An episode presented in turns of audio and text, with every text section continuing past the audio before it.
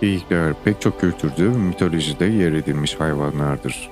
Onları şamanların inanışlarında, Artemis'in yanı başında ve Türk mitolojisinin pek çok alanında görmüş, okumuşsunuzdur ancak hak ettikleri değeri edindiklerini sanmıyorum.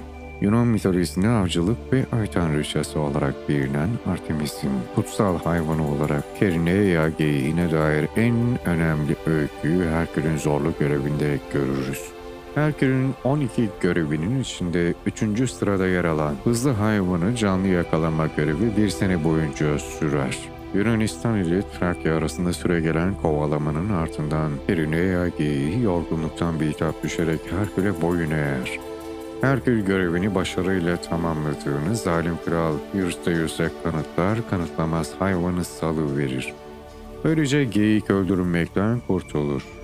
Tanrıça Artemis'in yanına geri döner. Yunan mitolojisine vahşiliği, avcılık yetenekleri ve kardeşinin zıttı olan Ay'a hükmetmesiyle bilinen Artemis sembollerde dişiliği de temsil etmektedir.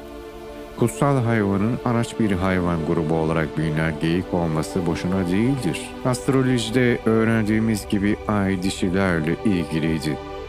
Şaman öğretilerinde ise geyik ruhların gök tanrıya ulaşması konusunda yardımcı olan, ruhlara rehberlik eden bir hayvan olarak bilinir. Ruhların diğer dünyaya göçü sırasında yardımcı olduğuna inanılırdı. Onunla beraber şamanizm ve ak geyikler dişi ilahi bir ruha, tanrıça ile bağlantılı olduğuna inanılırdı. Şaman ayinlerinde hayvan elbiselerine bürünen şamanların en çok büründükleri üç hayvan tiplemelerinden biridir. Geyik, kuş ve ayı. Geyikler Göktürkler için hanedanı temsil eder. Aile, bağ temalarında siyasi anlamda kullanıldığını böylece gözlemleyebiliriz. Eski Türk mezarlarında rastlanan geyik motifleri şaman inancında var olan ilahi rehber kahramanı pekiştirir. Özellikle İskit ve Hun Türklerine ait görsel eserlerde geyik motiflerine sıklıkla rastlarız. Son zamanlarda yalnızca Noel Baba figürünün yarenleri olarak temsil edilse bile pek çok kültürde özellikle Türk kültüründe önemli bir yere sahip olan geyikler Asya ve Çin topraklarında iyi şans ve mutluluğun sembolüdür. Anadolu topraklarında doğa ana ya da bereket tanrıçası olarak nitelendirilen Kibele'nin sembollerindendir. İskandinav mitolojisinde ise Alkız, Elhaz ya da Hezek olarak bilinen run sembolizminin anlamını taşımaktadır.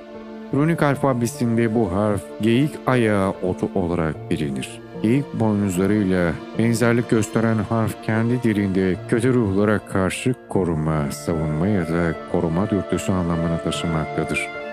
Burada önemli olan nokta korunmanın silahla değil, zırhla yapıldığıdır. Geyikler ise koruma güçlerini çevik hareketleri ve kaçma becerileriyle sağlarlar.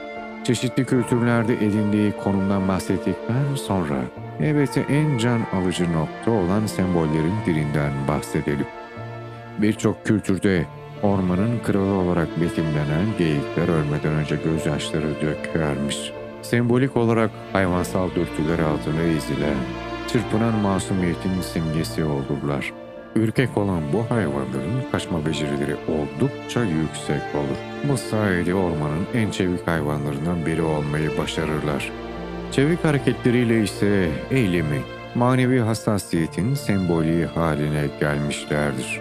Erkek geyikler, dişi geyikleri çiftleşme zamanı gelip çattığında etkilemek adına boynuzlarıyla çarpışır. Erkeklik yarışına girerler. Gücünü göstermek, dişi etkilemek isteyen geyikler sembolik olarak erkekliği çağrıştırırlar. Dişi geyikler ise yılda yalnızca bir kez yavrular ve yavru. Dişi olarak dünyaya geldiğinde koruma ve yuvasını kurana kadar göz kulak olmaz sağlanır. Dişiler yuvalarını korumak için ayrılsa bile zaman zaman bir araya gelirler. Aile olma dürtüsü önemlidir. Erkek yavrularsa kendi başlarına beslenmeye başladıklarında terk edilirler.